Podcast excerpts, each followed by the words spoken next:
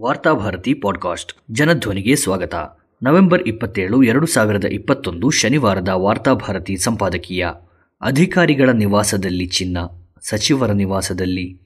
ಕೃಷಿಯ ಮೂಲಕ ಸಾಲ ಸೋಲಗಳು ಕೃಷಿಯ ಮೂಲಕ ಸಾಲ ಸೋಲಗಳು ಬೆಳೆದು ರೈತರು ಆತ್ಮಹತ್ಯೆಗೆ ಶರಣಾಗುತ್ತಿರುವ ದಿನಗಳಲ್ಲಿ ಕೃಷಿ ಇಲಾಖೆಯ ಅಧಿಕಾರಿಗಳ ಮನೆಯಲ್ಲಿ ಚಿನ್ನದ ಗಟ್ಟಿಗಳು ಪತ್ತೆಯಾದ ವರದಿಗಳು ಪತ್ರಿಕೆಗಳ ಮುಖಪುಟದಲ್ಲಿ ರಾರಾಜಿಸುತ್ತಿವೆ. ಗದಗ ಜಿಲ್ಲೆಯ ಕೃಷಿ ಇಲಾಖೆಯ ಜಂಟಿ ನಿರ್ದೇಶಕರ ನಿವಾಸದ ಮೇಲೆ ದಾಳಿ ನಡೆಸಿದಾಗ ಸಿಕ್ಕಿದ್ದು ಹತ್ತು ಕೆಜಿ ಚಿನ್ನದ ಬಿಸ್ಕೆಟ್, ಮೂರು ಕೆಜಿ ಬೆಳ್ಳಿ, ನಾಲ್ಕು ನಿವೇಶನಗಳು, ಎರಡು ಮನೆಗಳು, ಎಂಟು ಎಕರೆ ಕೃಷಿ ಜಮೀನು. ಕೃಷಿಯಿಂದ ಸಂಪಾದಿಸುವುದಕ್ಕಾಗುವುದಿಲ್ಲ ಎಂದವರು ಈ ಸುದ್ದಿಯನ್ನು ಓದಿ ನಿಜಕ್ಕೂ ಬೆಚ್ಚಿ ಬೀಳಬೇಕು. ಹೀಗೆ ಕೃಷಿ ಇಲಾಖೆಗಳು ರೈತರ ಹೆಸರಿನಲ್ಲಿ ಸರ್ಕಾರದ ಹಣವನ್ನು ಮೇಯುತ್ತಾ ರೈತರ ರಕ್ತವನ್ನು ಕುಡಿದು ಕೊಬ್ಬಿವೆ ಎನ್ನುವುದನ್ನು ಇದು ಹೇಳುತ್ತಿದೆ. ಸದ್ಯಕ್ಕೆ ರಾಜ್ಯದಲ್ಲಿ ಎಸಿಬಿ ನಡೆಸಿದ ದಾಳಿ ಭಾರಿ ಸುದ್ದಿ ಮಾಡುತ್ತಿದೆ. ಲೋಕೋಪಯೋಗಿ ಇಲಾಖೆಯ ಅಧಿಕಾರಿಯ ಮನೆಯ ಪೈಪನ್ನು ಅಲ್ಲಾಡಿಸಿದರೆ ಅಲ್ಲಿಂದ ಲಕ್ಷಾಂತರ ರೂಪಾಯಿ ನೋಟುಗಳು ಉದುರಿದವು. ಅಂದಹಾಗೆ, ಇವೆಲ್ಲ ನೋಟು ನಿಷೇಧದ ಮುಂಚಿನ ಒಂದು ಸಾವಿರ ಮತ್ತು ಐನೂರು ರೂಪಾಯಿಯ ನೋಟುಗಳಲ್ಲ. ನೋಟು ನಿಷೇಧದ ಬಳಿಕ ಮುದ್ರಣಗೊಂಡ ನೋಟುಗಳು. ಹಾಗಾದರೆ ಪ್ರಧಾನಿ ಮೋದಿಯವರ ನೋಟು ನಿಷೇಧ ಸಾಧಿಸಿದ್ದಾದರೂ ಏನು? ನೋಟು ನಿಷೇಧದಿಂದ ಕಪ್ಪು ಹಣ ಬೆಳಕಿಗೆ ಬರುತ್ತದೆ ಎಂದು ಮೋದಿ ಐವತ್ತು ದಿನಗಳ ಕಾಲ ಕಾದರು. ಆದರೆ ಕಪ್ಪು ಹಣ ಬರಲೇ ಇಲ್ಲ. ಹಾಗಾದರೆ ದೇಶದೊಳಗೆ ಕಪ್ಪು ಹಣ ಇರಲೇ ಇಲ್ಲವೇ? ಇತ್ತು. ಅಂದರೆ ಮೋದಿಯ ಕಾಲದಲ್ಲಿ ಈ ಕಪ್ಪು ಹಣವೆಲ್ಲ ಗುಟ್ಟಾಗಿ ಬಿಳಿಯಾದವು. ಸರ್ಕಾರದ ಸಹಕಾರವಿಲ್ಲದೆ ಕಪ್ಪು ಹಣ ಬಿಳಿಯಾಗುವುದಕ್ಕೆ ಸಾಧ್ಯವೇ? ಕಪ್ಪು ಹಣ ಬರುವುದಿಲ್ಲ ಎನ್ನುವುದು ಖಚಿತವಾದಂತೆಯೇ ಉಗ್ರಗಾಮಿಗಳಿಗೆ ಭಯೋತ್ಪಾದಕರಿಗೆ ನೋಟು ನಿಷೇಧದಿಂದ ಹೊಡೆತ ಬಿತ್ತು ಎಂದು ಮಾಧ್ಯಮಗಳು ಪುಂಗಿ ಊದಿದವು. ಭ್ರಷ್ಟಾಚಾರ ಬಹಳಷ್ಟು ಕಡಿಮೆಯಾಗಿದೆ ಎಂದು ಬರೆದವು. ಡಿಜಿಟಲ್ ಬ್ಯಾಂಕಿಂಗ್ನಿಂದಾಗಿ ಲಂಚ ಕೊಡುವುದು ನಿಂತೇ ಬಿಟ್ಟಿದೆ ಎಂಬ ವದಂತಿಗಳನ್ನು ಹರಡಲಾಯಿತು.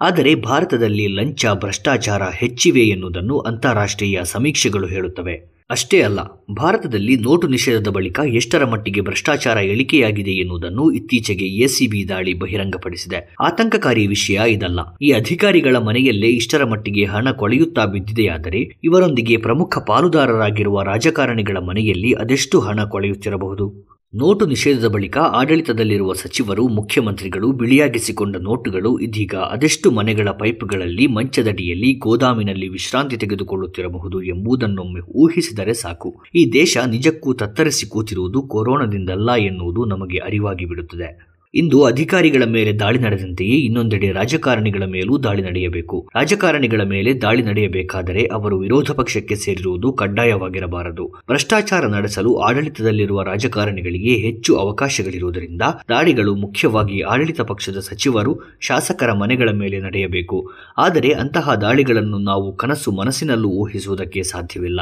ಸಂತೋಷ್ ಹೆಗ್ಡೆಯವರು ಲೋಕಾಯುಕ್ತದ ಮುಖ್ಯಸ್ಥರಾಗಿದ್ದಾಗ ಬಿಜೆಪಿ ಸರ್ಕಾರದೊಳಗಿರುವ ನಾಯಕರ ಮೇಲೆ ಅಂಥದ್ದೊಂದು ದಾಳಿ ನಡೆಸುವ ಸಣ್ಣದೊಂದು ಪ್ರಯತ್ನ ನಡೆಯಿತು. ಸಂತೋಷ್ ಹೆಗ್ಡೆಯವರ ದಾಳಿ ರಾಜ್ಯದಲ್ಲಿ ಗಣಿ ಮಾಫಿಯಾವನ್ನು ಬಯಲಿಗೆಳೆಯಿತು. ಸರ್ಕಾರವೇ ಉರುಳುವ ಸನ್ನಿವೇಶ ನಡೆಯಿತು. ಆದರೆ ಯಾವಾಗ ಸಂತೋಷ್ ಹೆಗ್ಡೆಯವರು ಆ ಸ್ಥಾನದಿಂದ ಕೆಳಗಿಳಿದರೋ, ಅಂದಿನಿಂದ ಲೋಕಾಯುಕ್ತವನ್ನು ಸಂಪೂರ್ಣ ದುರ್ಬಲಗೊಳಿಸಲಾಯಿತು. ಅದರ ರೆಕ್ಕೆ ಪುಕ್ಕವನ್ನು ಕತ್ತರಿಸಿ ಇದೀಗ ಹೆಸರಿಗಷ್ಟೇ ಲೋಕಾಯುಕ್ತ ಸಂಸ್ಥೆ ಇದೆ. ಕೇವಲ ತಳಮಟ್ಟದ ಅಧಿಕಾರಿಗಳನ್ನು ಬೆದರಿಸುವುದಕ್ಕೆ, ಮಣಿಸುವುದಕ್ಕಾಗಿ ಮಾತ್ರ ಅದನ್ನು ಬಳಸಲಾಗುತ್ತಿದೆ. ಯುಪಿಎ ಸರ್ಕಾರ ಕೇಂದ್ರದಲ್ಲಿ ಅಧಿಕಾರದಲ್ಲಿದ್ದಾಗ, ಅಣ್ಣಾ ಹಜಾರೆ ಬಳಗ ಒಂದಾಗಿ ಭ್ರಷ್ಟಾಚಾರದ ವಿರುದ್ಧ ಧ್ವನಿ ಎತ್ತಿದಂತೆ ನಟಿಸಿತು. ಜನಲೋಕಪಾಲ ಸ್ಥಾಪನೆಯಾಗಬೇಕು ಎಂದು ಒತ್ತಾಯಿಸಿತು. ಇಡೀ ಬಿಜೆಪಿ ಒಳಗೊಳಗೆ ಆ ಪ್ರತಿಭಟನೆಯಲ್ಲಿ ಸೇರಿಕೊಂಡಿತು. ಯುಪಿಎ ಸರ್ಕಾರವನ್ನು ಪರಮ ಭ್ರಷ್ಟ ಸರ್ಕಾರ ಎಂದು ಬಿಂಬಿಸುವಲ್ಲಿ ಅವುಗಳು ಯಶಸ್ವಿಯಾದವು. ಆ ಹೋರಾಟವನ್ನು ಎರಡನೇ ಸ್ವಾತಂತ್ರ್ಯ ಹೋರಾಟ ಎಂಬ ರೀತಿಯಲ್ಲಿ ಮಾಧ್ಯಮಗಳು ಬಿಂಬಿಸಿದವು. ಆದರೆ ಇಂದು ಬಿಜೆಪಿ ಅಧಿಕಾರಕ್ಕೆ ಬಂದ ಬಳಿಕ ಲೋಕಪಾಲ ಜೀವ ಪಡೆಯುವುದು ಇರಲಿ, ಇರುವ ಎಲ್ಲಾ ತನಿಖಾ ಸಂಸ್ಥೆಗಳನ್ನು ರಾಜಕೀಯ ಸೇಡನ್ನು ತೀರಿಸುವುದಕ್ಕಾಗಿ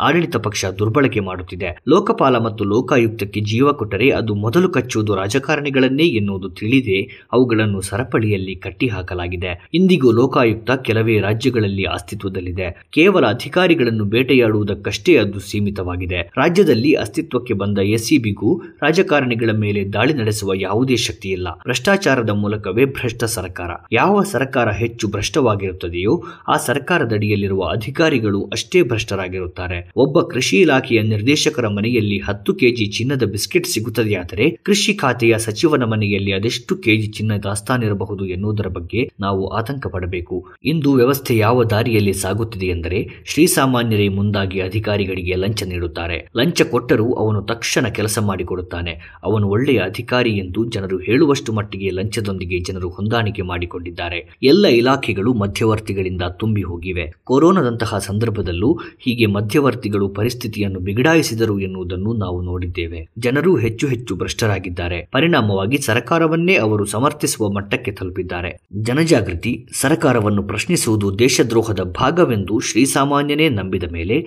ದೇಶ ಹೆಚ್ಚು ಭ್ರಷ್ಟಗೊಳ್ಳದೆ ಇನ್ನೇನಾದೀತು? ಶ್ರೀಸಾಮಾನ್ಯ ಎಚ್ಚೆತ್ತುಕೊಳ್ಳುವುದು ಜಾಗೃತರಾಗುವುದೇ ಭ್ರಷ್ಟಾಚಾರ ತಡೆಯಲಿರುವ ಒಂದೇ ಒಂದು ಮಾರ್ಗ.